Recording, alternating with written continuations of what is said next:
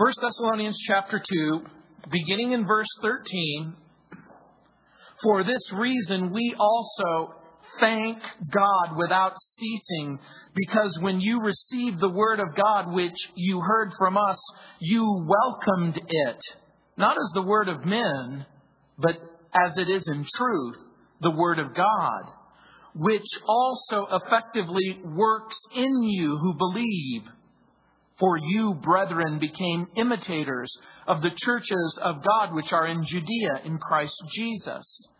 For you also suffered the same things from your own countrymen, just as they did from the Judeans, who killed both the Lord Jesus and their own prophets, and have persecuted us. And they do not please God, and are contrary to all men, forbidding us to speak to the Gentiles so that they may be saved, so as always to fill up the measure of their sins, but wrath has come upon them to the uttermost. But we, brethren, having been taken away from you for a short time in presence, not in heart, endeavored more eagerly to see your face with great desire. Therefore, we wanted to come to you, even I, Paul, time and again, but Satan hindered us. For what is our hope or joy or crown of rejoicing? Is it not even you in the presence of our Lord Jesus Christ at his coming? For you are our glory and our joy. The passage starts off with a celebration and it continues with sorrow there is a lot of emotion that's packed into these few verses. People go to church for a lot of different reasons. People listen to sermons with a lot of different motives.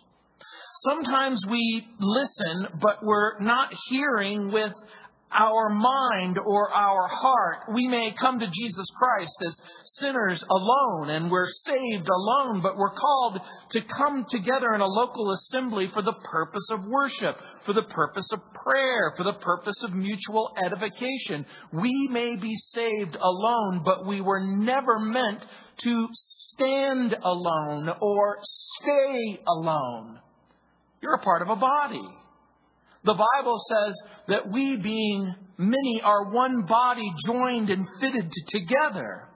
In this short epistle, Paul recounts how the church was born in chapter 1, and how the church matures in chapter 2, and how the church's foundation was laid in chapter 3. And later, Paul will exhort the church to walk in holiness, and to walk in harmony, and to walk in honesty, and hope, and helpfulness in chapter 4. And we're going to learn a whole lot more about what it means to be a Christian in the local assembly.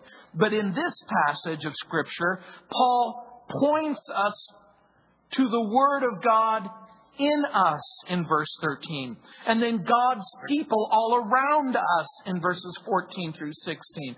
And then the ever present reality of God's glory before us in verses 17 through 20. We get a clue concerning the condition of the Thessalonian hearts by the use of key words. Paul uses the word affliction in 1 Thessalonians chapter 1 verse 6 and in verse Thessalonians chapter 3 verse 3 the word affliction means it means pressure from circumstances and suffered in chapter 2 verse 14 which really is the same word that used to describe the sufferings of Jesus. And then in verse 15 also, he uses the term persecuted. And the word persecuted means driven and rejected. And also, he uses the word contrary in verse 15, which is used of stormy winds that blow and hinder progress. And then he also uses the word hindered in verse 18, which is a it's a military term which pictures a road that has been so badly damaged that it's almost impossible to travel, if you will. In spite of affliction, in spite of suffering, in spite of persecution, in spite of contrary circumstances, in spite of rough roads, the believers were to be filled with joy in the knowledge of Christ and in the power of the Holy Spirit and in hope. Now, think about this for just a moment. In order to communicate to people who are afflicted, people who are suffering, people who are persecuted, people who have been driven and rejected, people who have had the stormy winds blowing in an adverse way in their life. They needed to have a mechanism whereby they could experience comfort and hope and encouragement. Listen carefully to what it says in, in verse 13 because he's pointing again to the model church and their preference for the Word of God. He says, For this reason we also thank God without ceasing because when you received the Word of God which you heard from us, you welcomed it not as the Word of men, but as it is in truth the Word of God which also effectively works in you who believe. He begins with an outburst of celebration for those who hear the word, receive the word, believe the word, internalize the word, and then begin to live it out in, in, in, their lives. Now, what reason is he talking about? For this reason we thank God without season without ceasing. In the beginning of the chapter, Paul's been defending himself against the opposition and the persecution and the accusations that were made against him and his ministry team. Their integrity, their conduct had been called into question. But in spite of all that, a powerful God had made his presence known in their lives. It's for that reason so his attention turns to the issue of thanksgiving and praise for the people who have received the word of God. The Thessalonian believers welcomed the message of Jesus. Look what he says. Not as the word of men, but as it is in truth the Word of God. And then he says, the Word of God which effectively works in you who believe. I typically experience two kinds of people. Italian people and those who wish they weren't. No, I always say that. You know that's not true. I do experience two kinds of people those who believe the word and those who don't believe the word. There are many people who will say, you know, I tried the Bible, but it didn't work for me. I read about the promises of God, but it didn't work for me. But look what, what Paul says the Word of God effectively works in you who believe. You know where the promises of God and the power of God and the presence of God comes from? It comes from those who actually do embrace what God is saying in His Word. Over and over again, I tell you, without faith, it's impossible to please God.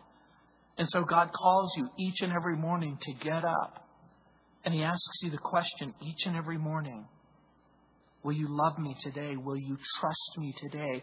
Will you believe what I have for you today? The Thessalonian believers received the Word of God through the faithful preaching and then the faithful teaching of these men of God. And the word received is very interesting. It means accepted from another. It's a word which means you hear with the ear while the word welcomed in verse 13 means hearing with the heart. So he says, you received, that means you heard with your mind, and then later you welcomed it, speaking of the word, you received it into your heart. It became a part of yourself. It became a part of your core being. They received the word, but they weren't content to simply listen to what it says. They received it into their heart. And you see, each and every time, hopefully, you come to Calvary Chapel, you have, you have this opportunity. You, you have the opportunity not only to hear the Word of God, but I'm going to encourage you and I'm going to discourage you from unbelief and from wickedness. I'm going to discourage you that your affliction, that your suffering, that, that the winds that are blowing in your life that are contrary to the things that are happening and the rough roads, that all of these things aren't meant to bring you to a place where you reject the power of God and the presence of God and the promises of God but it's to bring you to a place where you'll push in even closer to the Lord. And so, they received the Word of God, listen carefully, so that it could operate in their life. Sometimes for us, the space between our hearing mind and our believing heart is a long way to travel. We hear the truth, but we don't always welcome the truth. And see, that's the difference between a model church and a church that still has a whole lot of work cut out for it. The model church loves the Bible, loves the Word, loves the promises of God, and is not just simply content to hear it, but, but also wants to put it into practice. And of course, James talks about this. Don't simply be a hearer of the Word, but a doer. Jesus warned people about hearing with a right mind and a right heart. Over and over again, Jesus said, He who has ears to hear, let him hear, it says in Matthew 13 9. Jesus gave another warning in Mark 4 24. Be careful. Take heed what you listen to. Because guess what? The things that you are listening to is going to persuade you to honor and obey God or persuade you to dishonor and disobey God. So faithful people preached and taught the way that uh, God typically advances the gospel is through faithful men and women who share the word of God with unbelievers. And the gospel message, listen, he says, was heard from us, but clearly it was believed as coming from God himself. And then Paul uses the word truth to describe the word of God. He uses the term word of God to describe the scriptures this should just cause me to ask the most simple and basic question that needs to be asked. Do you believe the Bible? Do you believe it? Do you believe the Bible is telling you, listen carefully, the truth about yourself and about your circumstances? And about your condition. I live in a world where I'm constantly dealing with people who love and embrace the Bible and those who ridicule it, criticize it, reject it. There are some people who would rather judge the Bible than allow the Bible to judge them. They would rather read the Bible, but they are frightened that the Bible will read them. Is it wrong? To doubt or question or criticize the Bible. Let me be very clear here. The person who questions, criticizes the Bible, literally places themselves in a position of authority and inspiration above the Bible. Now, don't get me wrong, I would be lying to you if I said I never had a question about the Bible. Or I never had a problem that I was struggling through with the Bible. But let me be very clear here. Every time I had a problem with the Bible, the Bible wasn't the problem. Can I repeat that? Every time I've had a problem with the Bible, the Bible wasn't the problem. The Bible was asking me to do something or be something that for whatever reason I didn't think I could be or do. The people in the young church at Thessaloniki, you see, they had not simply an appreciation of the Word of God, but they also had a right attitude towards it. The Bible claims to be the Word of God. That's what it says in 2 Timothy chapter 3, verse 16. Remember, all Scripture is given by inspiration of God and is profitable for doctrine, for reproof, for correction, for instruction in righteousness. The Bible is a book, but it isn't a book like any other book. It's a divine message from God with the Lord Himself as the author. And there's a reason why it's called the Scripture in Mark 12:10, in Luke 4:21, in 2 Peter 1:20. There's a reason why Jesus, in speaking to the religious leaders of his own day, said, You search the scriptures, for in them you think that you have life, but they are those which testify of me. Jesus brings out this amazing statement that everything in the Bible is about him. Now, that would be the most perverse and wicked and selfish thing ever said, unless it was true. And of all the names given to the scripture, my favorite is the Word of God because it's significant and impressive and complete. The Bible, the Word of God, is sufficient to justify the faith of the weakest saint. It's the source of wisdom and of love and hope. And because the Bible is divine in its origin and divine in its composition and divine in its preservation and divine in its content and divine in its character, it's also divine in its cost. The church came into existence because of the preaching of the Word of God. Listen carefully. The church at Thessalonica came into existence because Paul preached and people believed the message. Uh, it may shock you and surprise you, but that's exactly how this church came into existence. It's sharing the faith, it's ministering the word, it's sharing the gospel over and over again. The same word that brought salvation would also enable the Thessalonian believers to live lives of joy for Jesus in the midst of suffering. And that's a key concept for each and every one of you who are harassed by Satan, who are completely demoralized because of the circumstances in your life. You know, show me a believer's Bible, and I can tell you a lot about that believer. You know, you, it may sound cliche. You've, you've heard the expression over and over again. But when a believer's Bible is falling apart, you can rest assured that they aren't. I love it.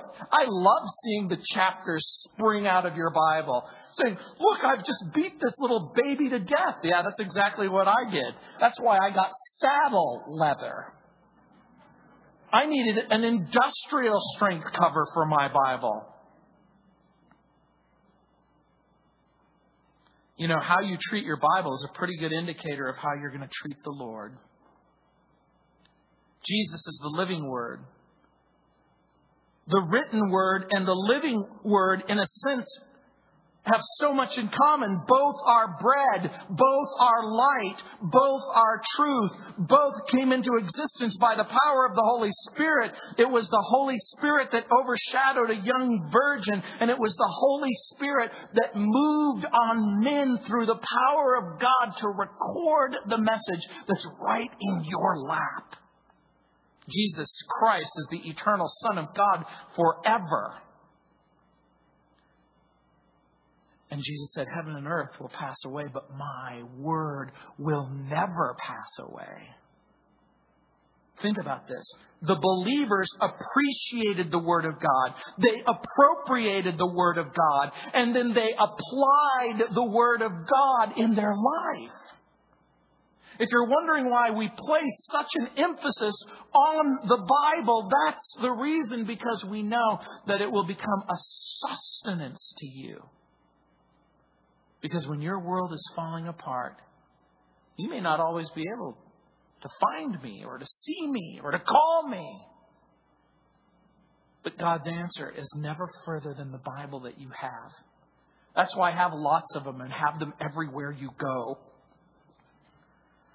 So, the believers obeyed the Word of God. They allowed the Word of God to work in their lives. So, appreciate the Bible, appropriate the Bible, but by all means, apply the Word of God to your life. We have to hear it and we have to do it. And when you're faced with affliction, pressure from circumstances, when you're faced with suffering, when you're faced with persecution, when the road in front of you seems hopelessly blocked and spiritual travel seems horribly restricted, This is what's going to sustain you. It's the presence of God and the promise of God. Listen carefully. I need to say this even though I hate to have to say this. If you don't believe the Word of God, all that's left to you is the Word of men. If you don't believe the Word of God, all you have left are the fear and the suspicion and the inaccuracy and the inconsistency and the wickedness and man made hope of self help, self development, self image. You might get words of justice. You might get words of equality. You might get words about commitment. But commitment to what? Everything about human beings end in death. The older I get, the more I see that. It's appointed once for a human being to die, and then the judgment, and the people you grew up with will begin to die. And the older you get, the more people die.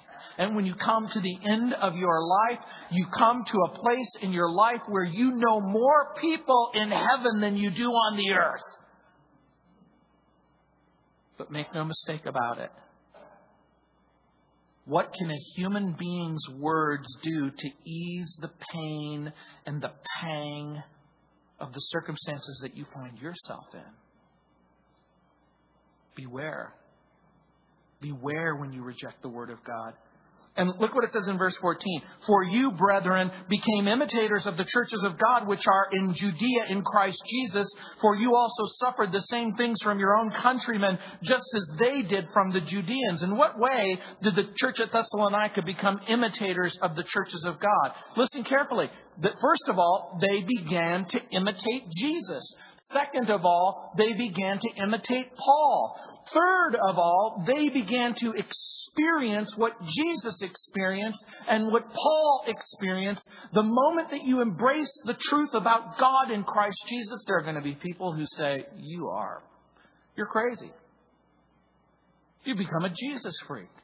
You've become one of those Bible toting, scripture quoting Jesus people. But that's exactly right.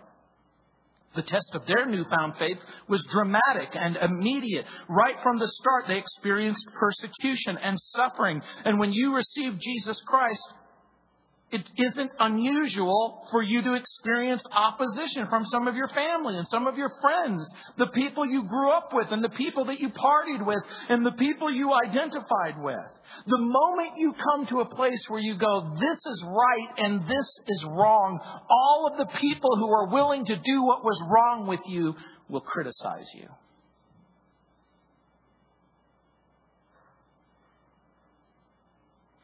And so, Paul reminds the new believers that their circumstances aren't novel, it's not isolated, it's not new. The religious leaders sought to exterminate the church in Judea. And doesn't it make sense? When Jesus Christ said what he said, they decided that they were going to kill him. When Paul had a radical conversion to the Lord Jesus Christ, they decided, they covenanted together that they were going to kill him. When the churches were established in Judea through relentless opposition and persecution, they decided that they were going to get rid of it because all the people who reject the gospel of grace, listen carefully, the people who reject the gospel, the people who reject the gospel of grace embrace the certainty of judgment. Listen carefully. Remember what I said? If you reject the word of God, all that you have left is the words of human beings. And if you reject the grace of God and the mercy of God and the salvation of God, then all you have, all you have, all you have left to you is the certainty of judgment. And that's how the text can go from such a high to such a low. The, Paul celebrates their willingness to receive the Word of God in joy. And then there is this heartbreaking sorrow and sadness which invades their heart as Paul comes to the realization that there are those people who reject Christ. In verse 15, it says, Who killed both the Lord Jesus and their own prophets and have persecuted us, and they do not please God. It's in the aorist tense in the original language when it says, And they do not please God. The idea is they haven't pleased God in the past, they're not pleasing God in the present, and so long as they resist and reject the Lord Jesus Christ, they can't possibly be, be pleasing to God. Now you have to think this through. Paul's point becomes the person who ever dreams, the person who ever imagines, even the, the slight possibility that God is happy with their wickedness and with their unbelief, with their opposition, with their accusation and their persecution. You are living a lie. You are self deluded. Do you know what's the worst thing about self delusion? In regular delusion, you're on your guard. Regular delusion, you know, do you ever go to, to a magic show and you go, okay, I'm going to figure out how this guy's doing this? You know, you, you go, that's why he goes, oh, look, nothing up my sleeve. You go, okay, I'm prepared. I am working hard to try and figure out how you're trying to pull the wool over my eyes. But the self deceived person doesn't have the ability to, to guard their own heart because they gladly, personally, wonderfully embrace the delusion for themselves. The churches in Judea and Galilee experienced enormous pressure and persecution from their own relatives. And so when Paul says, who killed the Lord Jesus and their own prophets and who have persecuted us, is Paul some sort of religious bigot? Let's even go there. Ready? Is Paul exercising hate speech? See, you're laughing because you understand something. He's a recovering Pharisee himself. Let's just be clear here.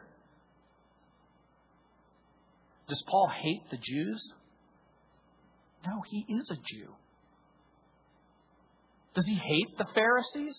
No one is more sensitive and compassionate concerning the circumstances that they faced because that used to be him. This isn't hate speech. Saul, before he became Paul, was a persecutor of the church.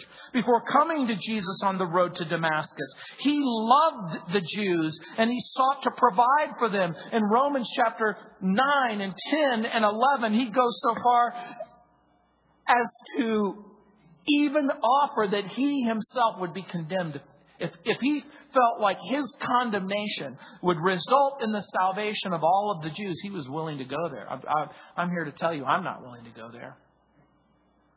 I love you, but guess what? I'm, I'm not willing to go to hell for any of you. But I'm willing to learn what it means to love like Paul so that I would at least be willing to say it and mean it.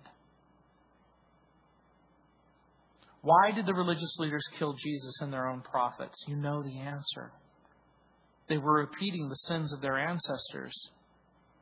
The world has always consisted of people who embrace man made religion over the revelation of God, people who oppose the Lord Jesus Christ and persecute his people. They're not pleasing to God. Paul was willing to expose their wickedness.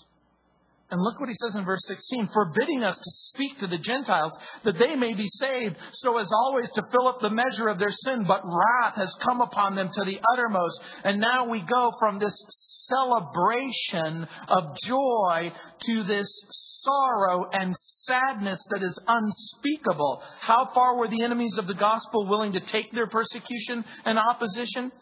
Forbidding us to speak to the Gentiles. The word forbidding is a, is a Greek verb, koluo. It's translated forbid 17 times in the Greek New Testament, hinder twice, and in Romans chapter 1 verse 3 it's translated let in the Old King James. But let in the Old King James means exactly the opposite in New English. When we say let, we mean let somebody do something. When they said let, it meant prevent. So it makes things difficult when, when something has the exact opposite of what you grew up thinking it means. I grew up thinking sick meant not well. But I hear somebody say, Ooh, dude, I was sick.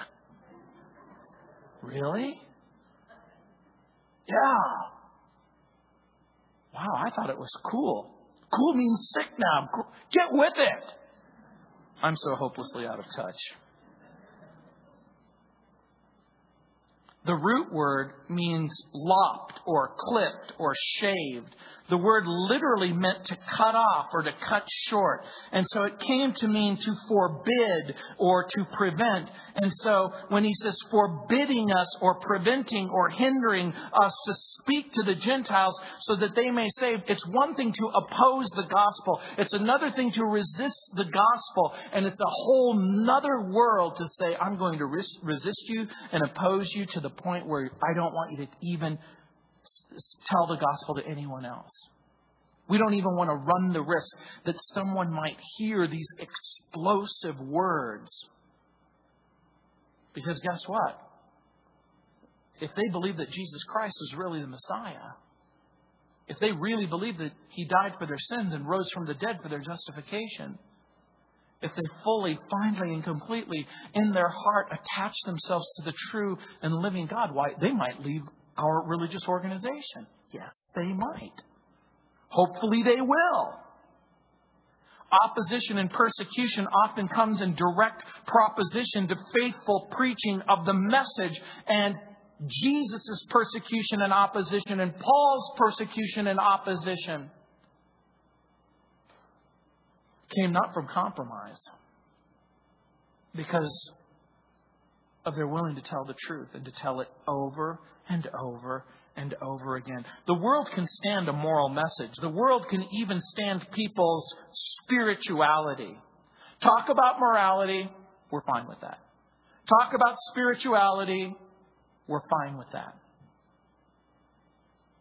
No one has ever said to me, You can't talk about morality. You can't talk about spirituality. But on more than one occasion, I've had people say to me, Whatever you do, don't use the J word.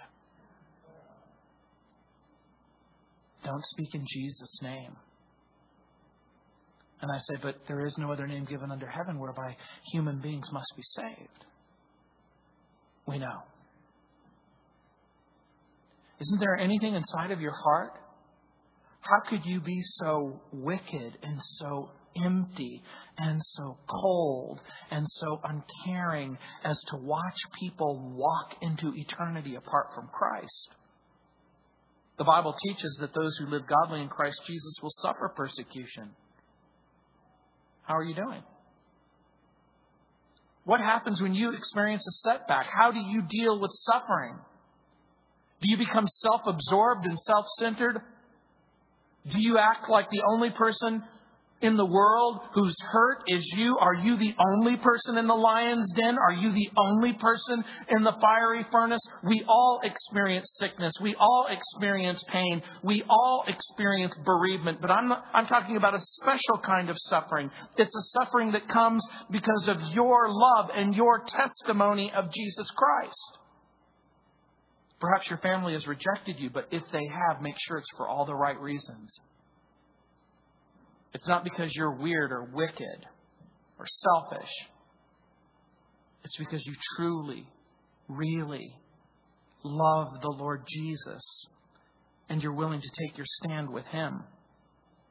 And look what it says in verse 17. But we, brethren, having been taken away from you for a short time in presence, not in heart, endeavored more eagerly to see your face with great desire. Earlier in the chapter, Paul was accused of being a fraud and a liar and a false prophet, but now he's also accused of not really caring.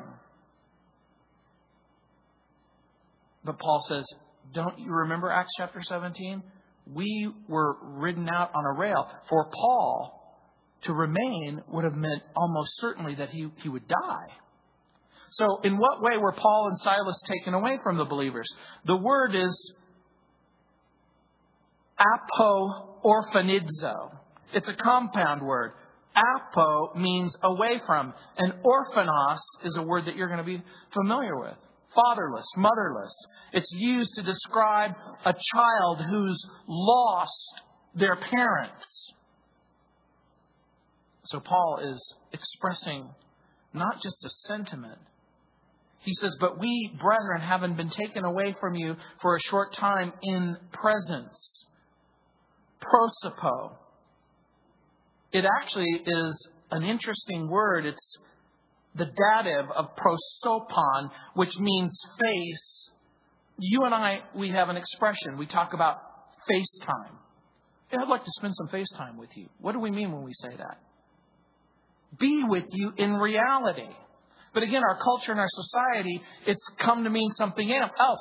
You can have your Facebook friends. your Facebook friends are your electronic friends. So you have electronic friends and you have real friends. Now, Paul is writing this obviously way before the internet. So he's not talking about being their Facebook friends. He's wanting to spend quality time in order to be with them. Paul endeavored or hastened or hurried. The word means to be zealous or make every effort. He says, We were all the more eager with great desire to see your face. That's the way, the way one translation puts it. Because when you love someone and when they're going through a trial and tribulation, you want to drop everything and get to them as quickly as possible. That's what Paul is writing. Love believes they need me. That's one of the ways that you know if you really love someone. It's when they're hurt and they're empty and they're in desperate need. And the first thing that comes into your heart is, they need me. I need to be there. I need to be with them. I need to be with them in their presence. Love believes they need us and they need our comfort and they need our help. And so Paul desperately wants to return. But he couldn't. Therefore, we wanted to come to you, it says in verse 18. Even I, Paul, time and again, but Satan hindered us. Paul's strong desire was to come to them. Look what it says time and again.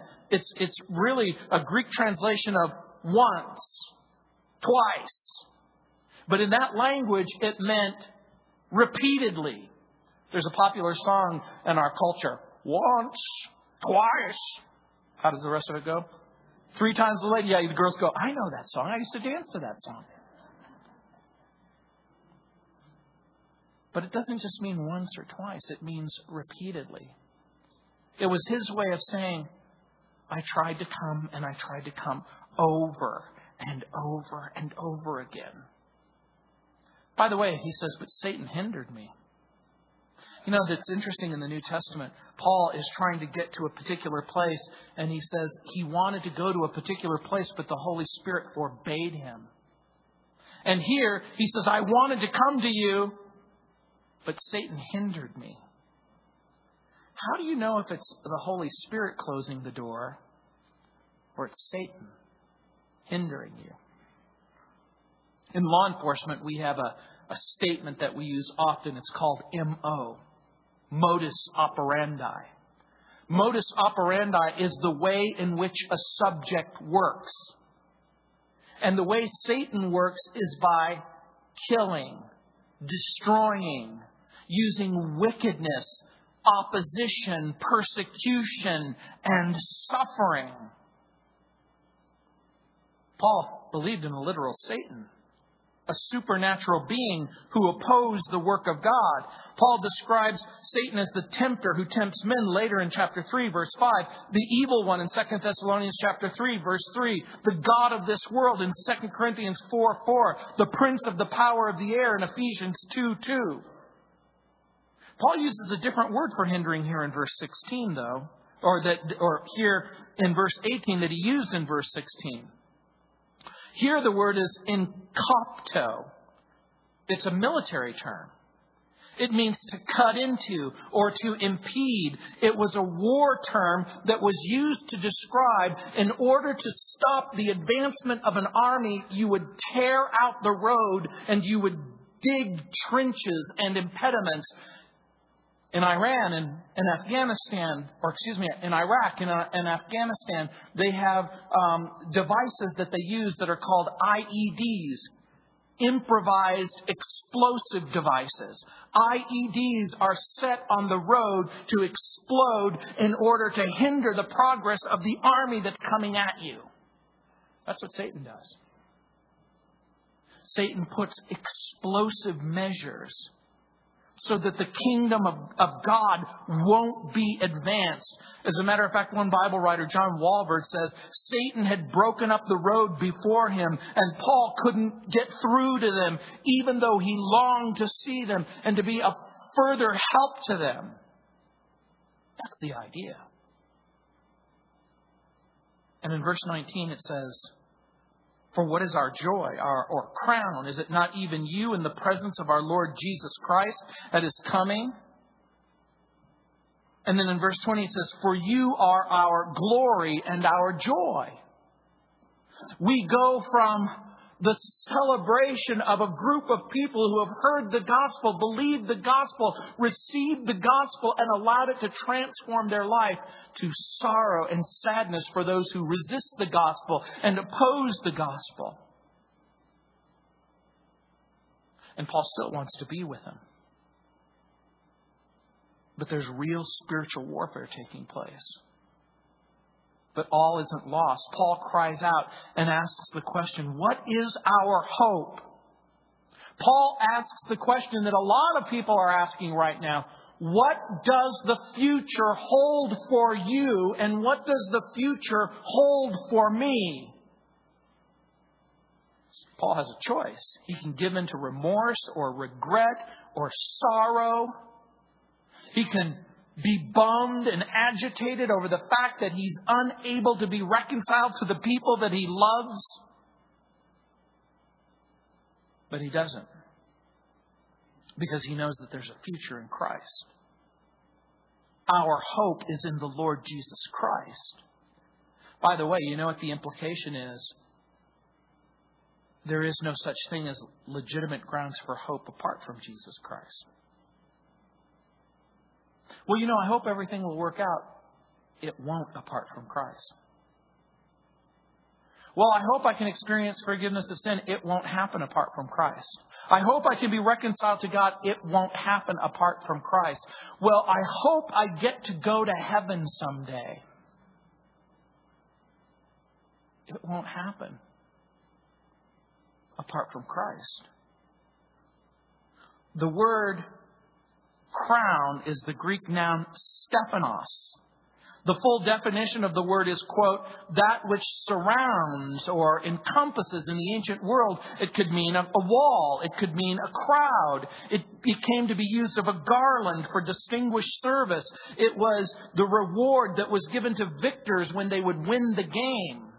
It was sort of the ancient version of the Olympic gold medal. And when it's used with the term rejoicing, the act of glorying, it's a crown in which we can boast. In other words, when Paul began to think of his love and his commitment and his affection for the people at Thessalonica, he sensed he could see himself on the platform receiving the crown for having run the race and won the race. It's the joy that comes from doing exactly what you know you were intended to do. And here's what he was intended to do to prepare people for eternity.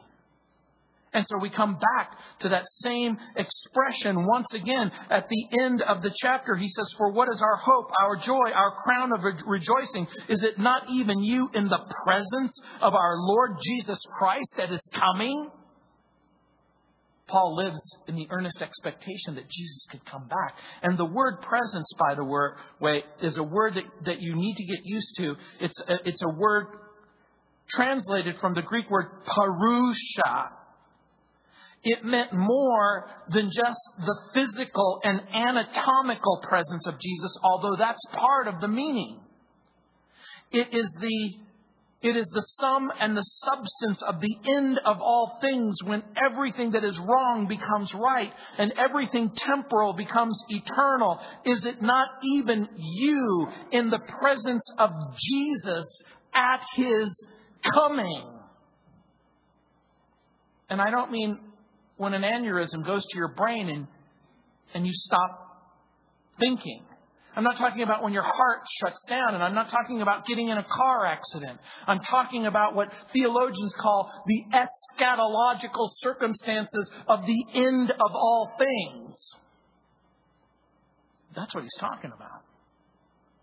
He's talking about when the world comes to a screeching halt and Jesus Christ returns, here's what I look forward to seeing you there. Knowing that your real presence in the face of Jesus is going to be my crown. Look what it says in verse 20. You are our glory and our joy. Listen carefully to what I'm about to say. God will protect everything that will last forever. And God will not protect anything that doesn't last forever. There's only two things that matter Christ and you in Christ in His presence. That's what Paul was thinking. Some of the people, let's just be honest, were probably a big fat stinking drag to Paul. They were a trial and a burden. But Paul doesn't make a big deal out of the fact that they're a trial and a burden. He sees them in the presence of Christ. In Philemon chapter 1 verse 6 it says, I pray that you, you may be active in sharing your faith so that you will have a full understanding of every good thing that we have in Christ. I like that. You can imagine the people reading Paul's letter were really encouraged. They were really encouraged because they were going through a time of intense persecution, of painful trial, of great suffering. Some might have even been tempted to throw in the towel and say, Look, the doubt and the discouragement has rubbed me raw. I'm ready to stop. And Paul says, Don't give up. Lay hold of the spiritual resources you have in Jesus Christ. You have the Word of God in you. You have the people of God around you. You have the glory of God before you. So don't give up. Paul's not content to go to heaven all by himself. I hope you're not either. I hope that the forgiveness that you've experienced and the joy that you've experienced and the grace that you've experienced, that you're not content to keep it to yourself, but you want to share it with anyone and everyone who is willing to listen, who's willing to welcome the truth with an open mind and an open heart, knowing that believing the truth will transform them. Let's pray. Heavenly Father, Lord, we celebrate, and I celebrate each and every man and each and every woman who has heard the word of truth, but who's also allowed it to enter into their heart. and the way that they live. And Lord, there is supreme sadness and deep sorrow for each and every person who, by ridicule and criticism, has rejected the truth. Lord, for the person with the empty heart who refuses to believe that Jesus Christ is the Lord. But I pray that the Holy Spirit would continue to knock and that the invitation would continue to go forth to believe in the Lord Jesus Christ, to receive Him, to repent of sin, and to follow Jesus and obey Jesus. Lord, I pray that in the midst of suffering, when the road in front of us seems blocked, even blown up, that, Lord, you're still in the business of advancing the kingdom. And that even though, Lord, we can't personally always go where we want to go, and even though we personally can't always do what we want to do, Lord, we pray that you would send exactly the right man, exactly the right woman into that hospital room, into that home, into those circumstances where our loved ones could hear the gospel, hear the truth, believe the truth, receive the truth, so that they would be willing to walk in the truth.